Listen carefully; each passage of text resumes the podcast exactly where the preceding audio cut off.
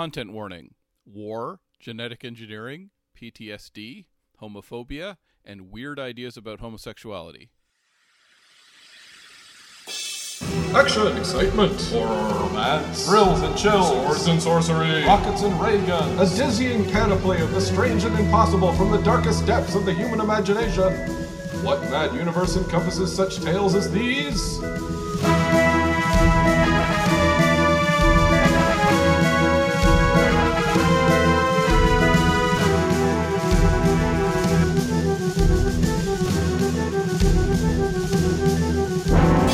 Join us as we bear witness to the sweeping sprawl of all the history that never was and all the futures that could yet be. It's adventure as you like it on What What Mad Universe.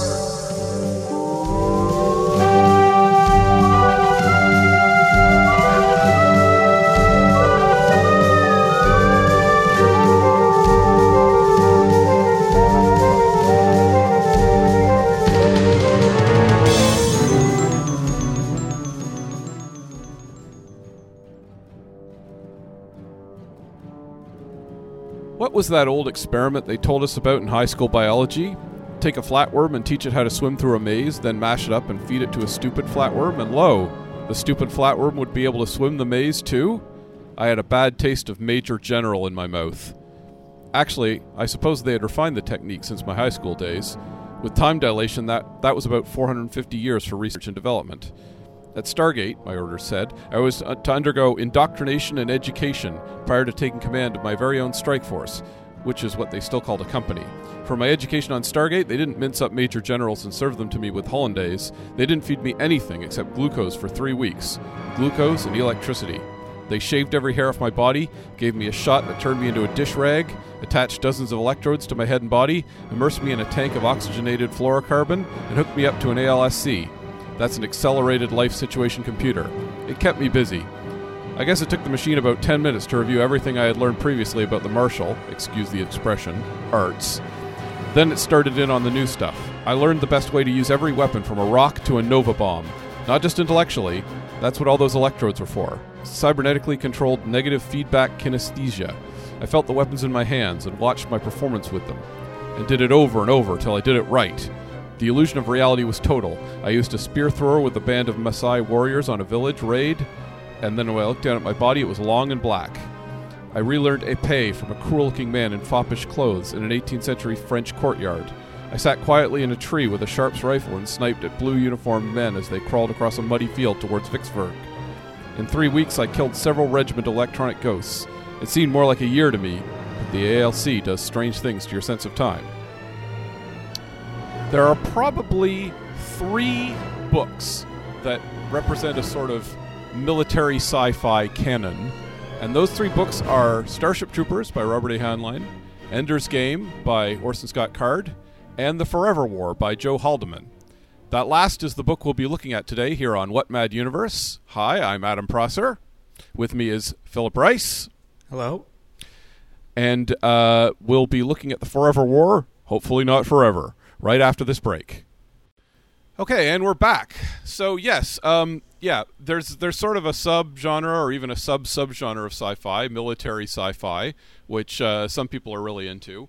Um, it probably, even though Starship Troopers isn't literally the first uh, story of depicting science fic- uh, futuristic war via sci-fi means, uh, it's arguably I believe there's one from like the late Victorian era. I, I haven't like it's out of print and I can't track down a copy, but mm-hmm. apparently there's like some sort of galactic war novel that's considered the precursor to military sci-fi.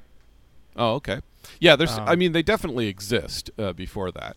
Uh, I would argue that um, tales of war being told for entertainment uh, really kind of um, dug in in the post World War II period. I mean, they they existed before that, but um, yeah, it's it's um, it, it was you know in the pre post World War One era, especially.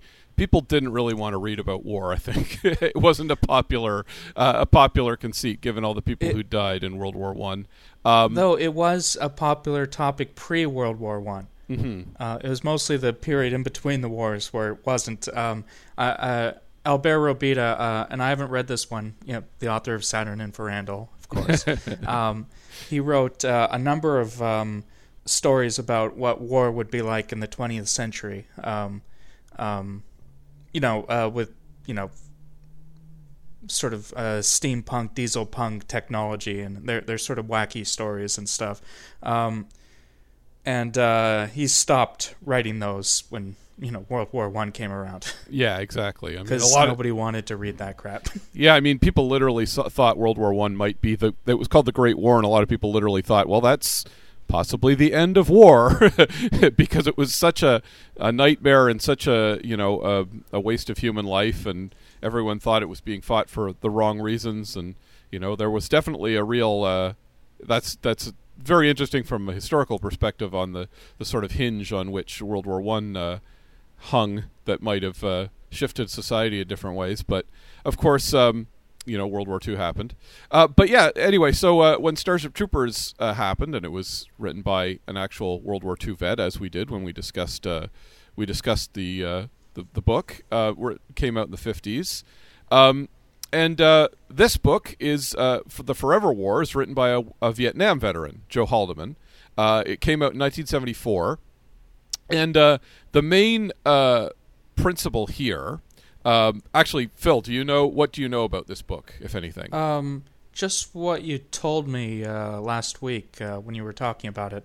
Uh, I, you know, I haven't read this or Mhm. really looked into it, but uh, you said it's um, uh, a war fought between two uh, very distant enemies, um, and uh, in order to transfer troops to the, you know, battle lines, uh, uh, the ships, you know, travel and are affected by uh, uh, special relativity. So they, um, uh, when they get there, uh, time has passed longer outside of the ship than in it, Right. by a factor of uh, quite a bit.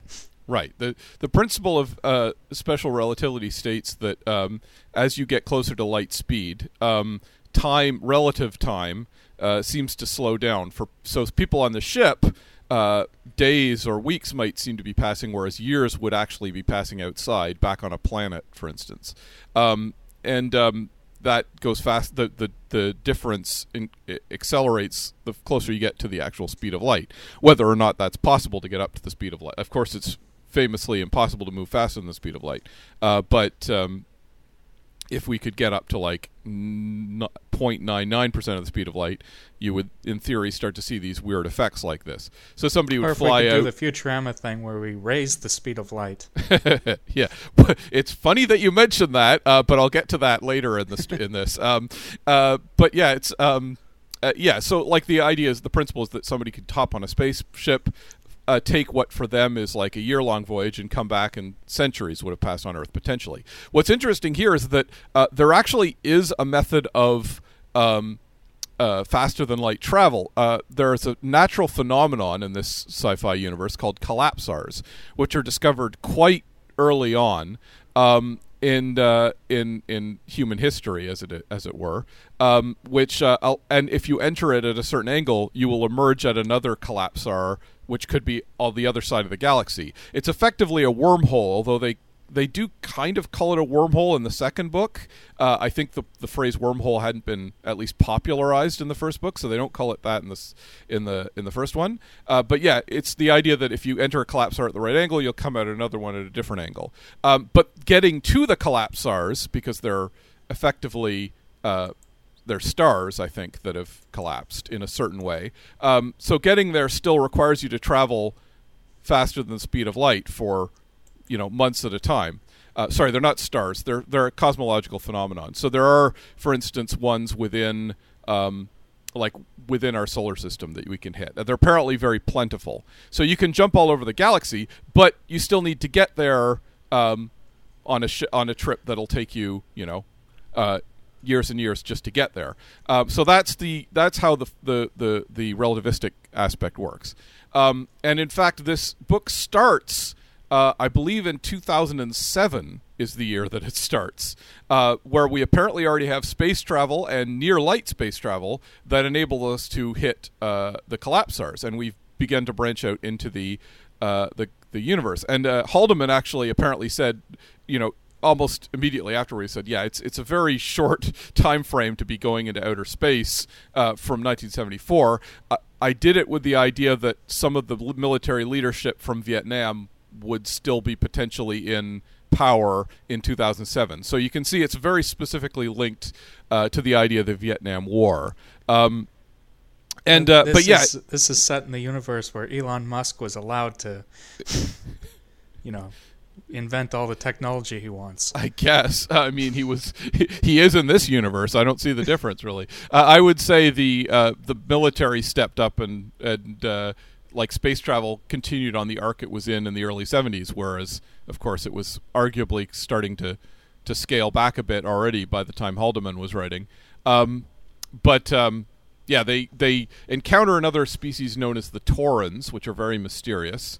Uh, because they're near the constellation of, uh, I don't think it, it, they're they're not even near uh, uh, the star named Taurus, but it's like they seem to be there because of the constellation. I think it's they're near Aldebaran, but they thought Aldebaranian didn't sound good, so they just called them the Taurans. Um, and um, but yeah, so the the the conflict with the Taurans uh, breaks out because they because they seemingly attack a, an Earth freighter and destroy it of, of colonists because colonists is starting to to branch out as soon as these collapsars are discovered. Uh, so Earth goes to war. Uh, the lead character, uh, William Mandela, um, is the uh, you know signs up and goes off for a stint. And one of the one of the things they mention because they already know the the uh, uh, the relativistic thing is going to kick in. So they say, well, here's the thing: you will get paid, you know, a grunt salary, but because of uh, appreciating value back at home, by the time you get home, it'll be worth, you know, hundreds of thousands, if not millions of dollars. So, you know, one quick stint out into uh, out of space uh, will make you rich for life, basically, as even as a buck private. Uh, so he signs up. He he goes out into a uh, pretty much a hellscape of war, uh, badly managed, and uh, um, a lot of uh, a lot of uh, sort of oh show you show up at a planet. We don't know what's happening there. Maybe the maybe the the enemy isn't even there. Um, okay, turn around and go home. Um, they they are given fighting suits, which are clearly again a nod to Starship Troopers uh, that give you uh, like an increased um, strength uh, which you have to learn how to use.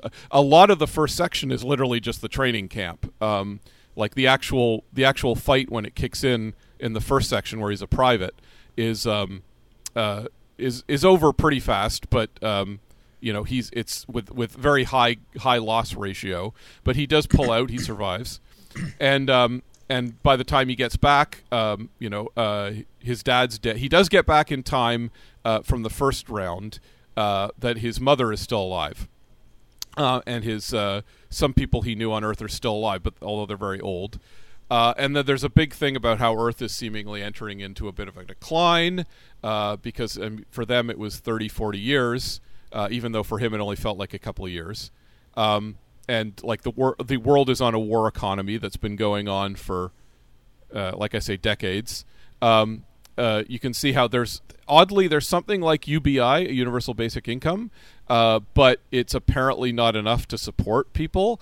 Uh, they there's a jobs shortage, and you have to literally like bribe people to like take over their job for a day, and then um, so you can get their salary and the and uh, various other arrangements like that. Wait, there's very how would that work? well, if you bribe people who have jobs, like the people who have jobs are sort of set, so they don't mind taking a couple days off and letting someone acc- accrue their salary. Oh, so okay. they'll, you know, and and uh, yeah, I I'm not quite sure uh, how they accept. The, it's it's set up through intermediaries essentially. So it's really more about taking time off. Uh, for you than it is getting extra money because you know you you, you, you have all the money you need from work, but you want to get some time off, basically. So an intermediary is the one who takes the fee. Um, but it, they've talked about how it does get into some fairly ridiculous situations with that. Uh, but people just uh, they need the work, basically. Uh, also, um, there's very high crime rates apparently. So uh, you know most cities you you have to literally people hire cheap bodyguards. Uh, like that's a, that's something most people can afford uh, to look out for them. Uh, there's violence. Uh, there's even more violence out in the country. People live on communes where all the food is grown, uh, but they're regularly raided. Um, they talk about, for instance, how there was a uh, a war. there were a number of wars fought between um, um third worlds and and separatists who wanted to end the war, obviously against the Taurans, and said, "Let's just stay on Earth and fix the problems on Earth." So there was like a, war, a domestic war being fought while they were out fighting among the stars. Um, and when Mandela gets home, he's one of the first wave of veterans to return home. People haven't seen what it's like fighting in, in outer space at all. So uh, a lot of people are sort of like they're kind of like, oh, is the war still going on? Which is funny because it ends up being a hell of a lot like the Afghanistan war that were that in, well recently ended in quote marks but you know the same kind of thing of like hey the war's going on and uh, we're only occasionally reminded that it happens. Um, and his mother uh, another thing that's well I'll, I'll, talk about it in a bit but um, his mother dies um, and his lover who he's uh, a woman named Marygay who's become his lover uh, her parents are actually killed in a raid because they lived out in the country and there's some some violence there. So they both both kind of say, "Oh boy, we've got nothing here, and Earth kind of sucks." Um, they've got a standing offer to go back and train uh, to rejoin the military and become a training on on Luna, the moon. Um, so they say, "Well, there's nothing for us here. Let's just go to Luna, live together, and train cadets." Uh, they go there and um, immediately they're mustered back out because there's a lack of men. They kind of the military pulls a fast one on them and says, "Okay, you've been upgraded to officers. You're now sergeants, uh, but you know you got to go back out into the fray." and they they're like, "Well, you guys sure pulled one over on us." Uh, very upset about it. Um, and then they keep fighting. Eventually, uh, I won't go blow by blow, but they keep going out into the war, and eventually it starts to span, you know, thousands of years. Um, I think it's something like 34, the year 3400 AD by the end of the book. Um, they they got they go back uh, together after a uh, a brutal uh, fight to a place called Heaven, which is the hospital uh, respir- uh, the respite planet, um, and they have you know some time together there recuperating from battle wounds. They're able to like regrow limbs at this point. Of course, technology is leaping forward. Every time they come back, there's like all kinds of high tech gadgets. Gadgets. The suits are better and they're pers- fitted to your personally uh, your personal form. Um, but then, as they're mustered out from heaven, um, they're told they're actually assigned to two different locations and they realize like oh my god in horror like these two are the only people that, that they only know each other um, like they're the only two people who know each other, like they're and the only two people from their time, because the new recruits as coming up are from later time periods, which means literally hundreds of years later. Um, they're like the only connection to each other and to Earth in their own time, and then they're told they're going to be assigned to different locations, which because of relativistic time periods means that they're probably never going to see each other, and one of them's probably going to die hundreds of years before the other one even knows about it. Um, and so it's it's this very heartrending moment where they realize like they're, they're being mustered out and they you know they even they literally talk about deserting and going off and they're like well they'll find us they'll kill us we'll die either way. So may as well go with this and maybe there maybe a miracle will happen and we'll both be able to reunite at some point. Maybe we'll, we'll maybe we'll be able to stay uh, to come back at a roughly the same time even though they know that's not going to happen. So they split up and then they go off to the final the final battle. By the end, he's like he's a, a ranking uh, uh, colonel, um, and he's got all these men under him, which is very weird because they don't even speak the same language as him. They've had to they've had to learn English just to work under him. Basically, um, he has to uh, his the final climax is they have to. Uh, hold a planet and build a base. That's all they have to do. Uh, but of course, they know they're going to be under attack from from Taurans. Um, when they go there, uh, they they are indeed under attack. They have a thing um, that uh, basically uh, it, it's a, a, a, kind of a force field that they can put up, and it actually it kills um, kinetic energy, so that like any missile launched in is just going to sort of stop and drop dead. And you have to wear protective suits, of course, because if you go in there with your uh, unprotected, your like your body's electricity dies instantly, and you're just dead. Um, and you, the, so the only way to fight in there is to literally use uh, like spears and swords and bladed weapons, for instance. Um, so they're actually training on ancient weaponry for that exact reason, which I mentioned in that bit that I quoted. Um, oh, that's uh, similar to uh, to the world building in Dune. They have uh, they use swords and knives because uh, they have personal force fields and blaster, you know, guns and blasters won't won't really be effective. So they um, it's sort of reintroduced, you know, melee combat. Yeah, exactly. Uh, that seems to have been a big. This is not that long after Dune was published, so that seems to have been a big thing in science fiction around that time. Uh, even though this is like quote harder sci-fi uh, than Dune, that that's just a, a kind of a, an offbeat. Now, I need to point out that like the combat and action in this is not even remotely glamorous. That's very, very much uh, deliberate on Haldeman's part. There's a few like exciting moments, but it's the kind of waiting around to see if they're going to get bombed flat kind of thing. Like if they're going to die instantly because someone pushed a button.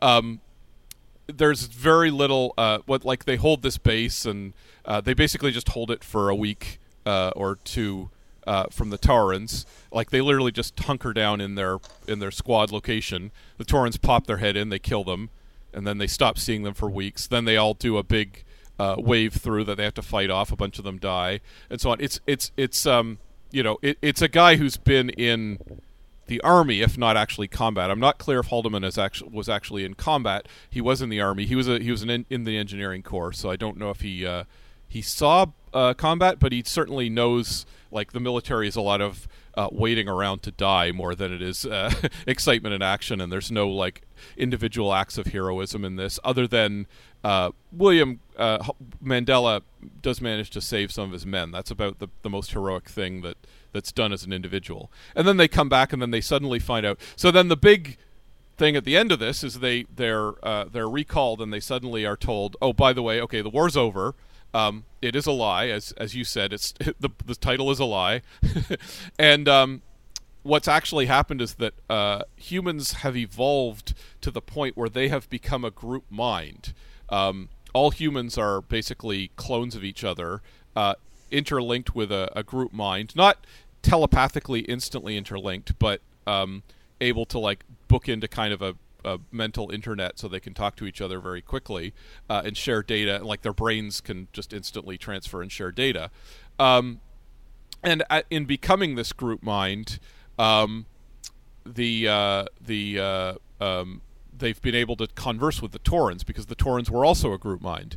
Um, so once they did that, they were finally able to have actual conversations with the Taurans uh, in a way that they claim they weren't able to, although a lot of it was also just the Taurans would basically commit suicide if they were ever close to being captured, and um, you know the the the military. The Earth military wasn't too keen on like having a conversation either. So when they had the conversation, they discovered it had basically all been a big misunderstanding, um, and um, that the uh, the um, the Taurans hadn't had actual ill intent. And in fact, one of the reasons that humans were on par with the Taurans, who were slightly more sophisticated than with them technologically is the Taurans had not had to fight wars in generations, centuries.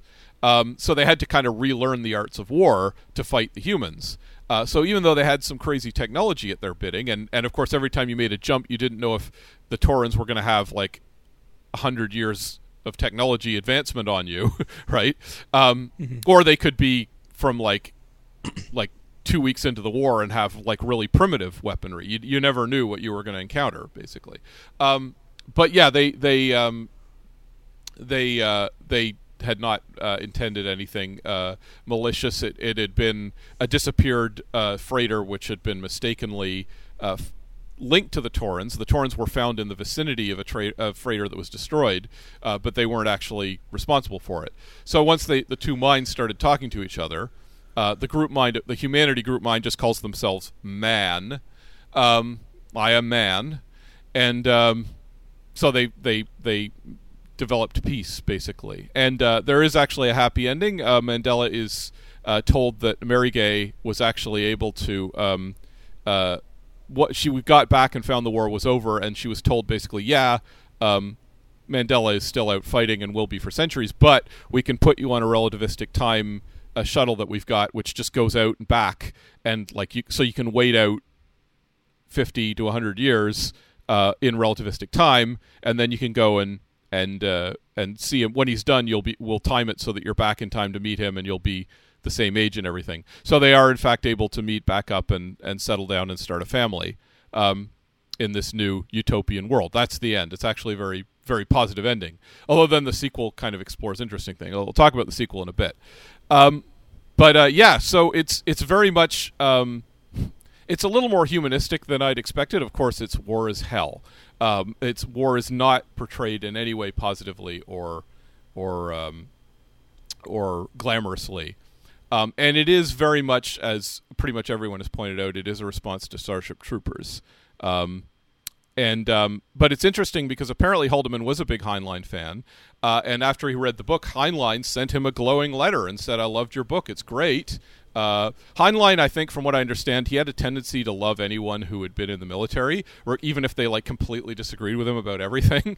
um, so um, I think, and Haldeman said that actually he won the Hugo Award for this book, and he said uh, Heinlein's letter meant more to me than the Hugo Award. So despite the uh, obvious uh, uh, strong disagreement on the themes. They were apparently uh, they were apparently friends, as it were, within the sci-fi community, um, which is interesting. So you know, say what you will about Heinlein, he did like uh, having people, uh, you know, have interesting discussions with him and write books that uh, that that explored ideas that maybe he didn't agree with necessarily. Um, so yeah, um, um, just the the general idea of um, actually playing with the concept of relativistic time uh, in uh, in space travel. Um, it's, I mean, it seems like a rich sort of um, uh, idea, but I, I don't see it played with that much. We discussed in a previous episode 1953's uh, Childhood Childhood's End by Arthur C. Clarke, which had um, uh, it wasn't like like the book as a whole wasn't about this, but it did have a plot point where a character, um, you know, traveled um, at uh, really fast speeds and then came back to Earth, and then Earth's you know dead right. by the time he gets back. Right. Um, but that's more of like just a thing to get the character to that point, and yeah, you know, yeah. It's so that there can be one like witness to what's happening at the Yeah. end of that book, basically. Yeah, that we Um, would relate to. And uh, uh, a book I'm uh, a series I'm currently reading that we'll be uh, talking about next season. Um, Hyperion by Dan Simmons um, also um, deals with it to some degree. It's not the main thrust of it like it is seems to be in Forever War, but uh, um, there in that universe there's two methods of travel, and one you know. Um, involves relativistic uh, speed and stuff, um, and the other uh, has to be you know set up sort of transporters set up on different worlds. Um, that sort of it's like a hole punched in punch in space time, and you can just walk through one and come out the other. Uh, but you have to set that up on another world, so you have to actually travel there with. Um, and also, if a world doesn't have that, then they, you know, you have to um, basically accrue a time debt. So people are sort of in the civilization aging at different uh, rates, and they talk about, um, you know, he's 23 years old standard, but you know, that sort of thing. Yeah, yeah, Um, it's yeah. It, it, it there's a, there's a surprisingly small uh, number of books that yeah use it as a real plot point. The um the uh, the uh, three body problem by uh, Cixin Liu, which we should actually do uh, next season, actually, uh, which is kind of interesting. Uh, it does in the later books really get into um, uh, like leap human leaping forward literally to the end of the universe actually um, and via relativistic time dilation as well. Um, so that is another series that deals with it. But you're right. I mean most most of the time it's seen as this problem and we invent you know hyperspace to, to get around it essentially. Warp speed. Um, yeah. Oh yeah, there was also it was a plot point in uh, the latest season of uh, Orville. Small. It was just a way of getting out of an issue. You know, they were trapped in the past and they didn't have a time machine, but then they realized yeah. we can just not put up the quantum bubble and then right right. And travel at light speed and just we'll be back in the future. Lickety split. Yeah exactly.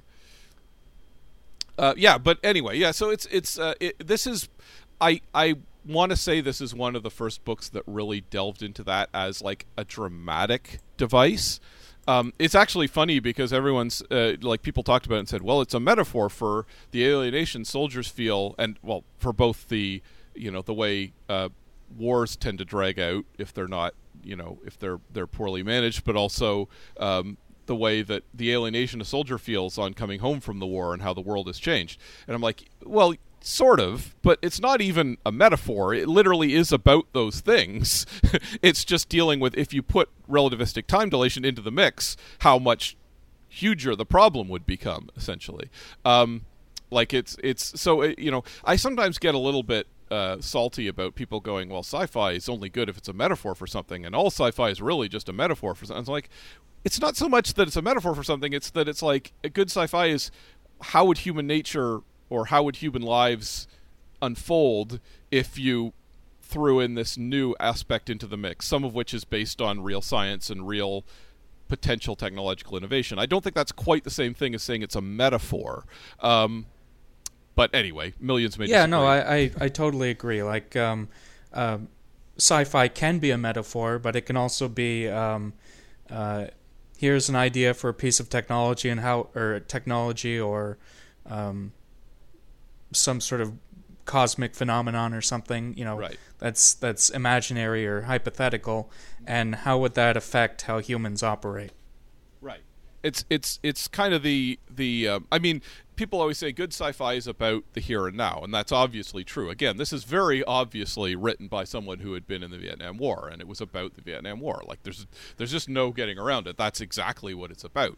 But it's not just I did the Vietnam War but I put it in space like uh you know the movie Aliens. I don't I don't think the straight one. I I actually sort of agree with J.R. Tolkien here in that sense uh, that um, you know a straight one to one allegory of here's a thing that happened, but in space uh, is not that interesting. And and uh, honestly, that's I think a problem with a lot of uh, especially Hollywood sci-fi these days is that they just go well, it's exactly like you know our current situation, but with this one sci-fi element whereas you know really what you need to do is think through the ramifications of the world building that you're doing and the, the thing you've created and added and how that would deviate from our world in, in many ways um, while still having a parallel to our world as well Yeah, I, I definitely see that viewpoint, though. I, I think also it depends on the tone of what you're going for. Like if it's a if it's a schlocky thing that's you know like that that has its um uh, yeah sure i mean something like andor being about uh, you know how imperialism works and how revolutions work is and the parallels to existing wars is fine because it's a Star Wars universe and it's a it's sort of a fantasy universe. Like it's not it's not exploring science fictional ideas as it were. Um, I, I, I agree with you, but I also think there's there's examples where um, and I can't think of any off the top of my head, but uh, where it's basically just this is a historical event in space or Yeah. whatever.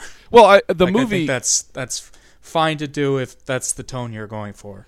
Yeah, the the movie Aliens, uh, the sequel to Alien, um, is very much a Vietnam War movie in space. And now, like at the time, I kind of went, well, there's this Starship Troopers influence because they have there's uh, like Cameron had actually intended for them to have sort of mech suits, which didn't.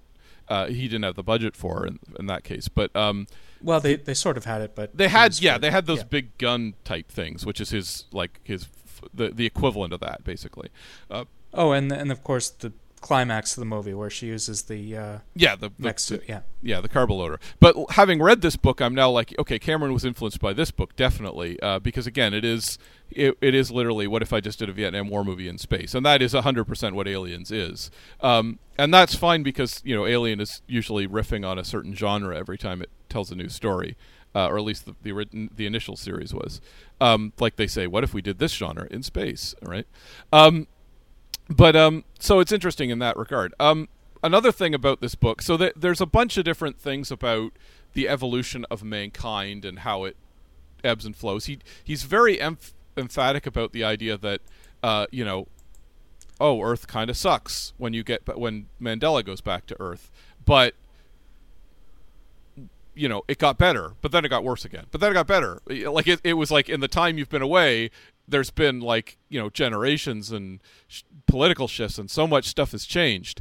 Um, a weirdly, well, okay, uh, one of the big uh, things they talk about is just like I say that that crime rates go sky high. It's funny because you know Haldeman's politics seem kind of like on the liberal side, uh, obviously, uh, but there's definitely a lot of baying into the idea that had been bubbling up from the 60s all the way into the 90s of like well crime rates are just going to keep going up and up and up and you know regular citizens are going to need to arm themselves because there's so much crime and you know society's going to go downhill and so all this sort of stuff um, like that's reflected in and this is again directly like the near future how uh, how he's predicting it's going to go.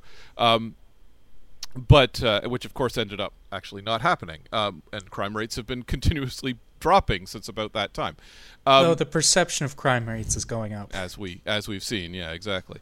Um, so that's kind of a, an interesting thing. Um, and um, even like the uh, the utopian uh, you know unity of mankind at the end he doesn't necessarily portray it just flat out as and that's great the end. It's like the, and, uh, and indeed that's what the sequel kind of goes into the idea that oh maybe that wasn't necessarily the best thing in the world and but but he's not it's not a straight up like well you know good or bad thing. I'll, t- I'll so I'll get into that in a minute. But I did want to talk about um, uh, one other thing which is the uh, a thing that's got a major emphasis in this book somewhat surprisingly uh, which is homosexuality um, and he talks about how uh, so for when Mandela goes back to Earth um, he's being told that like 30% of the population are gay uh, and it was it's encouraged because of uh, an attempt to keep the population under control.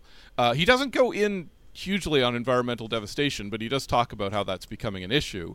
Um, and uh, just yeah, like the Earth is hitting its maximum ability to, to feed people, and that's partly tied to the crime rate and everything, and and the the, the elements in which sci-fi, uh, in which uh, civilization is struggling. Yeah, the whole overpopulation thing is actually a canard that's not true, and it's yeah, it's in like it's not. I'm not going to say it's definitely a right wing idea, but it's mm-hmm. um because because it exists across the political spectrum, but it's a uh, misconception that um, um, often feeds into like eco-fascist ideas and stuff. Um, yeah, ba- basically. Uh, we make enough food annually to feed the world three times over, and we just don't. Yeah.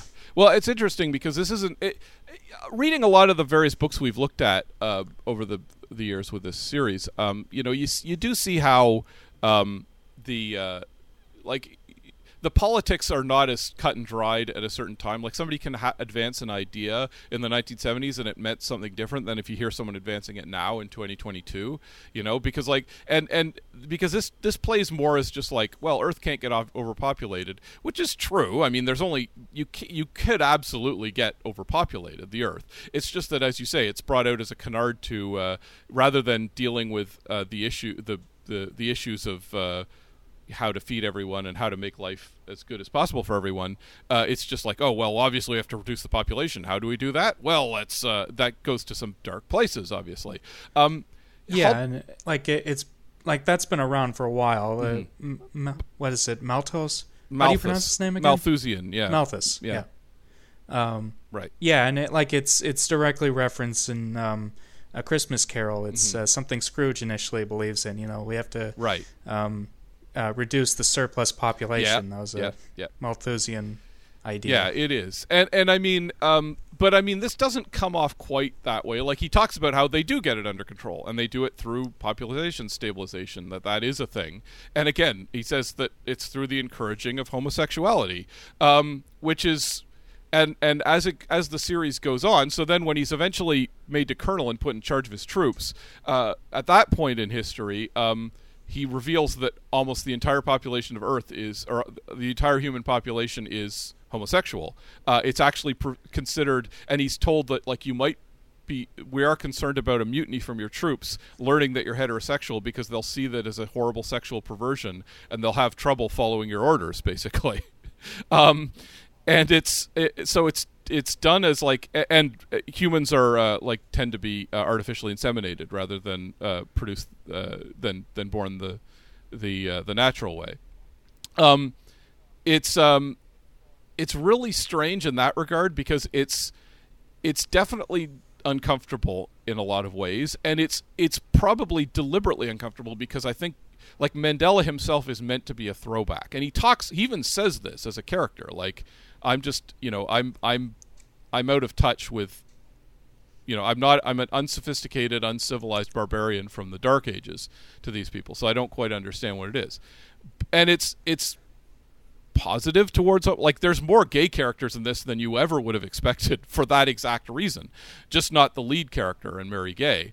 Um, they eventually get to a point where they reveal that yeah they can they can they can make you heterosexual or homosexual depending on what's needed and what you feel like basically um, what happens is that uh, they in this but at the end of this book and then in the the, the second book uh, man this group mind of humanity has said okay well we want to create a, a place for veterans which initially is seen as sort of like again how they're kind and utopian.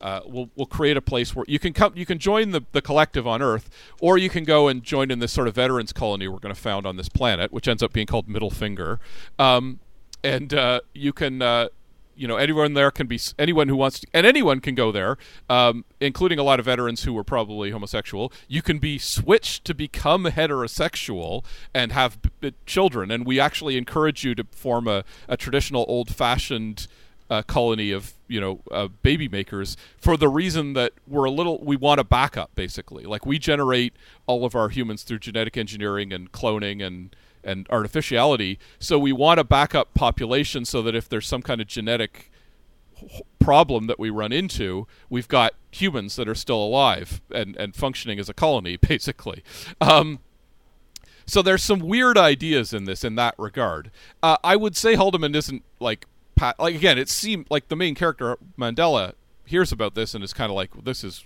really bizarre. I don't know if I like this." But it's also very clearly presented as, well, he's a bit of a, a throwback, so he's not necessarily, you know, right in what he believes. The author doesn't necessarily agree with the character. Um, the second book actually gets into how the um, uh, they they start planning for like a revolt against man uh, and specifically, what they want to do is just take a ship and blast it out of the galaxy.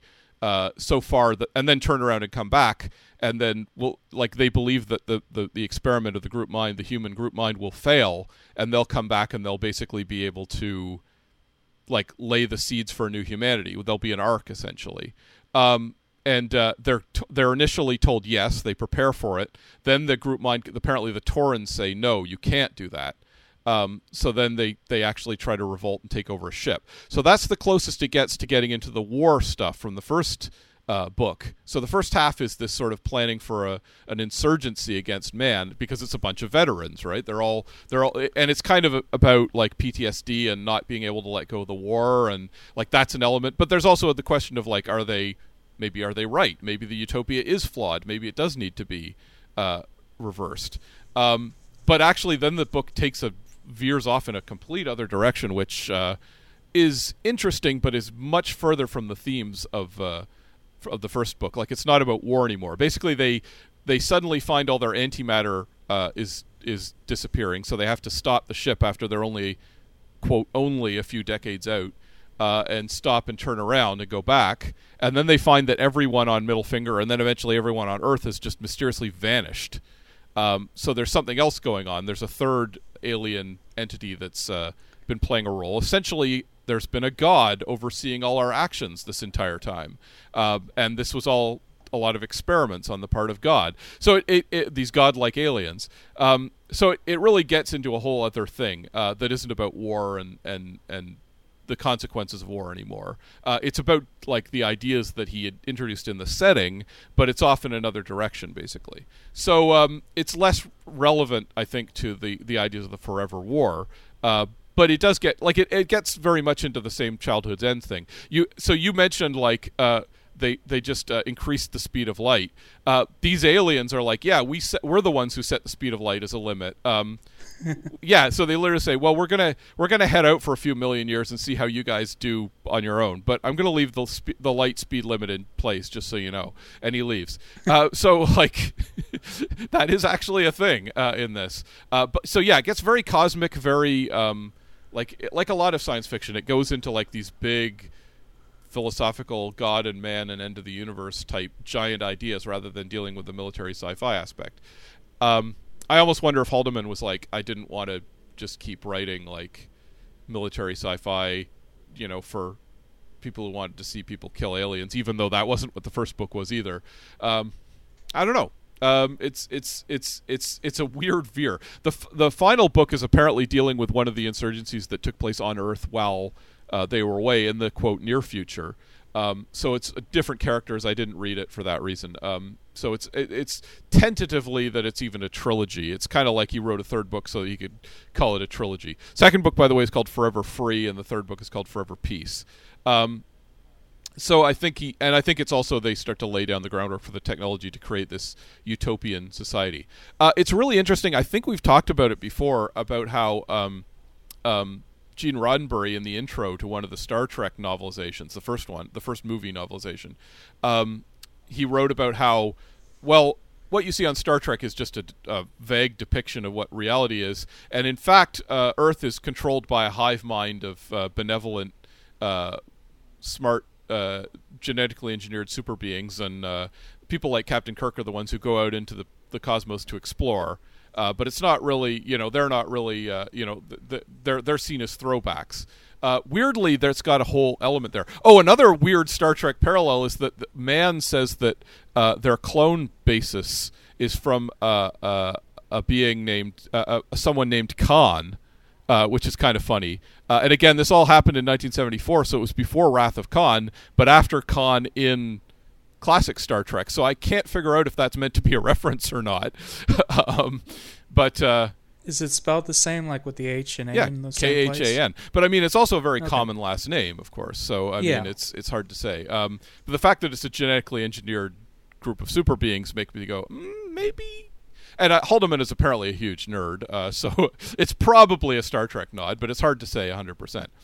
But uh, yeah, um, Oh, uh, I just uh, th- this sort of goes into our earlier conversation about overpopulation in sci-fi. I just remembered uh, Soylent Green, the uh, the book that it's based on, Make Room, Make Room by uh, Harry Harrison, right. which I haven't read, but I'm currently reading some other uh, books by the author uh, again for next season stuff.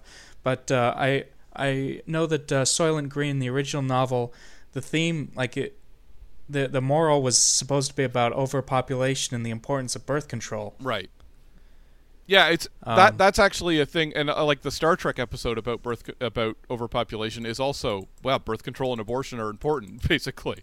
So, yeah, that used to be seen as like the most important aspect of it. So it was coming from less of a creepy uh, eugenics perspective, but yeah, But uh, that you know, it, it's best to keep that in mind when you're when you're talking about it. yeah. Just it can go there really quickly. Yeah, and- absolutely. Yeah. Yeah.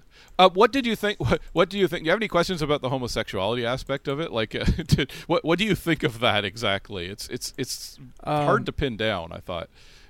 Yeah, I'm not sure. Uh, it sort of reminded me of uh, Gene Roddenberry's. Uh, you know, he wanted more of, you know, that sort of stuff on Star Trek, and they wouldn't let him put it in. hmm Yeah. Um, like he wanted more like uh, kinky sex stuff, and uh, but he, he was also seemed to be fairly open about the uh, uh, about uh, homosexuality being depicted, but everybody else was against that. mhm, Yeah. So he's progressive in some ways, but in other ways he's just being horny.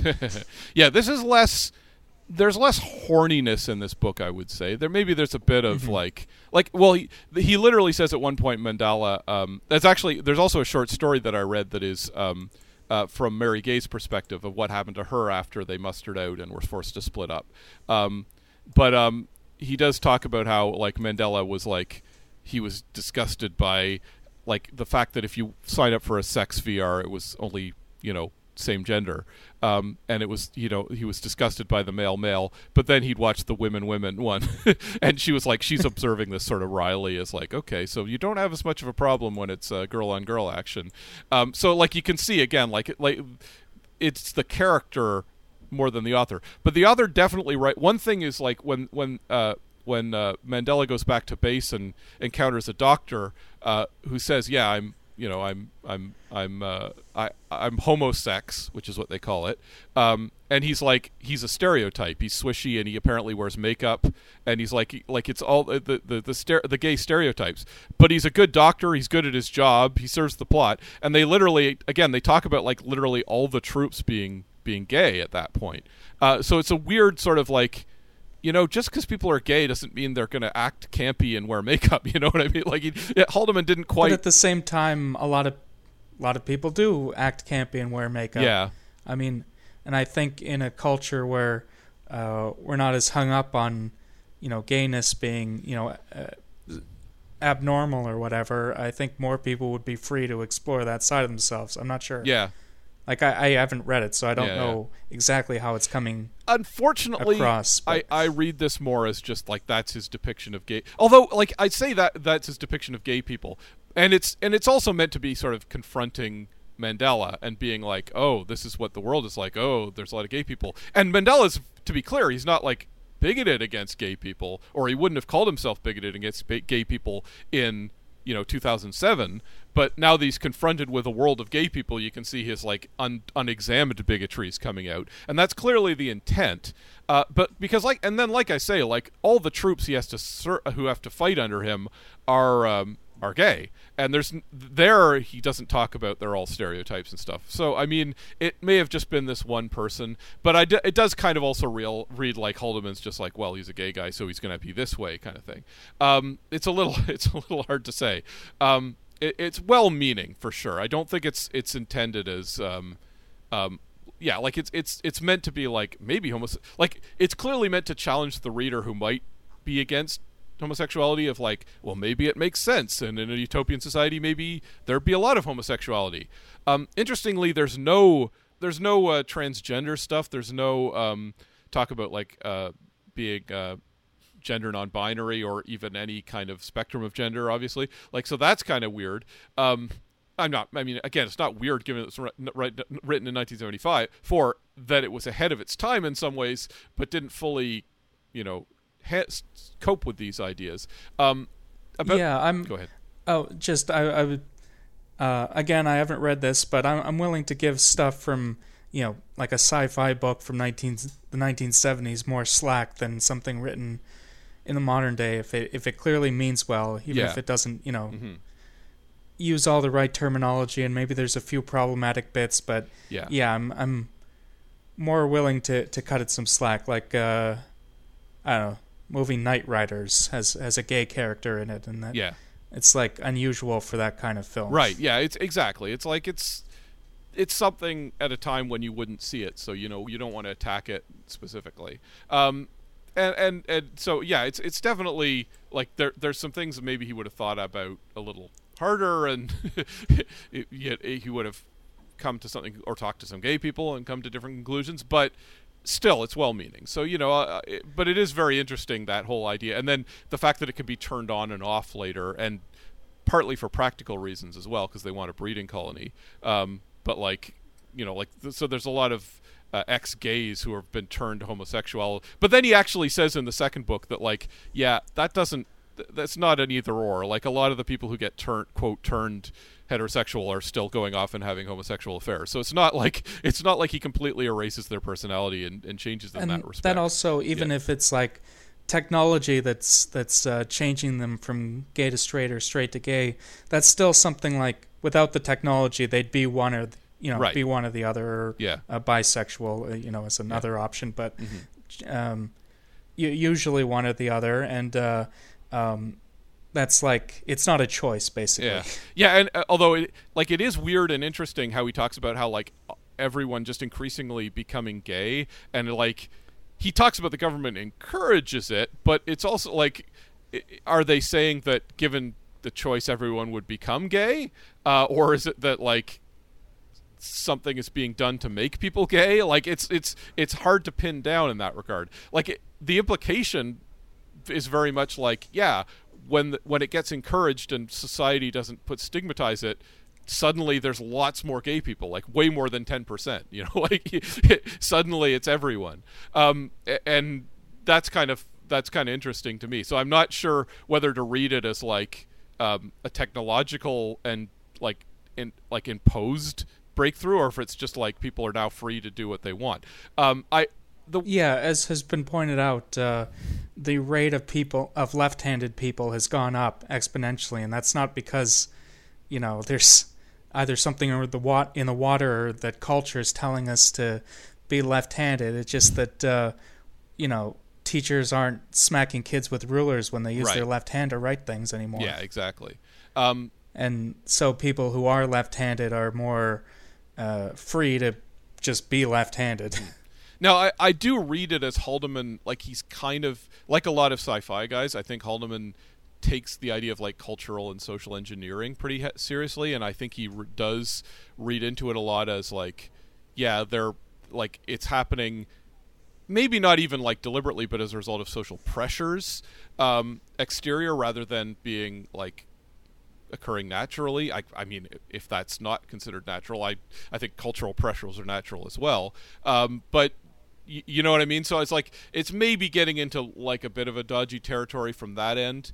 Um, I don't know. I'd be interested in uh, in hearing what people had to say uh, say about that in that regard. But I think it's generally a well-meaning novel uh, from that uh, perspective. Um, Also, uh, the way, way you were talking about the main character is like um, somewhat of a throwback. Reminds me of how you talked about uh, Christopher Pike on your one of your many other podcasts, uh, Mirror Universe one. Uh, the idea of uh, Pike in the in the initial pilot for, for Star Trek being um, sort of a dinosaur in his own world, you know. Mhm. Yeah, that's definitely like what a a lot of like that that was a, the original idea of Star Trek was like it was a World War II veteran in space, but like a World War II guy who was not a, not a veteran, he's still in the military, but it was like now the military is different. Now there's women here and uh, it, it's integrated and it's different and you know I think it's good, but I'm not used to it because I that's not what it was like when I fought the Nazis kind of thing. Um, and transposing that attitude into space. Um, so yeah, it's a bit. It, it does have a bit of that, although i in this case, like the war is framed as just this very not mismanaged. They're good at waging the war mostly, in as much as anyone's ever good at waging the war. There's lots of mess ups and things, but um, like it's it's definitely like well, we're just gonna tell you what to do, and we're gonna we're gonna arrange everything in such a way such that uh, you know this is how this is how you're going to behave. And then in your off hours we're going to encourage this behavior and we're going to build our planets around this. And like it's it's that rather than you know natural advancement through you know human progression until we do finally get to the the utopian human progression. So there you go. But i mean that's all seen as part of the advancement into the group mind which is generally seen as the the the positive thing that ends the war. So who could say there was a there's an early on thing uh like very early when he joins the military when they all uh instead of saying yes like instead of sir, sir yes sir they all say f you sir because the military incur- like told them that to make that the standard response because it'll build their morale in case they're like they lets them vent at the at the at the officers because they're angry at them. And Mandela thinks that's pretty stupid, but but that's but that's like the army encouraging you to be insult the uh, the the superior officer, which is it. That's how Oh. this the military in this book and probably in real life works. It's like uh, making decisions like that based on trying to keep the morale up. Um, oh, I had one more question. Uh, Yep. The character's name Mandela. Any relation to Nelson Mandela, is, or is that just No. a coincidence? Well, in fact, it's probably because his the last guy uh, his his name is uh, Haldeman, and Mandela is almost an anagram for Haldeman. Um, plus, it's the idea of the Mandela mandala, which uh, like it's spelled differently, but it's clearly the idea Oh, of like the the wheel of of of, of time. Uh, that exists in in uh, Eastern religions and the mandala. I think that's that's the intention. It should be noted also um, his uh, like uh, uh, Joe Haldeman's wife in real life was named Mary Gay Potter, and that's literally the same name as the character here. So it's definitely like a pseudo autobiographical thing. That's that's probably the intention.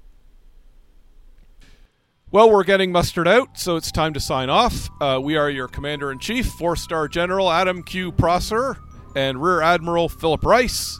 Engineering and hosting was by the benevolent hive mind Alex Ross, Alex Ross, and Alex Ross. And our theme song is by Jack Furyk with a full military brass band. Uh, Just a reminder, we both have a Patreon, which helps our brave men and women keep fighting the Tauran menace. And if you subscribe to either of us, you can listen to this podcast early every time, as well as getting bonus material, cut footage, and illustrations and comics, among other things. Uh, just go to Patreon and search for Philip Rice, one L, or Adam Prosser, two S's, or what-mad-universe.pinecast.co for the links. Uh, you can also follow us on Twitter at WMU Podcast, or Prankster36 for me, or Spear Hafok A for Philip. Uh, we'll see you in a thousand years when the war is over.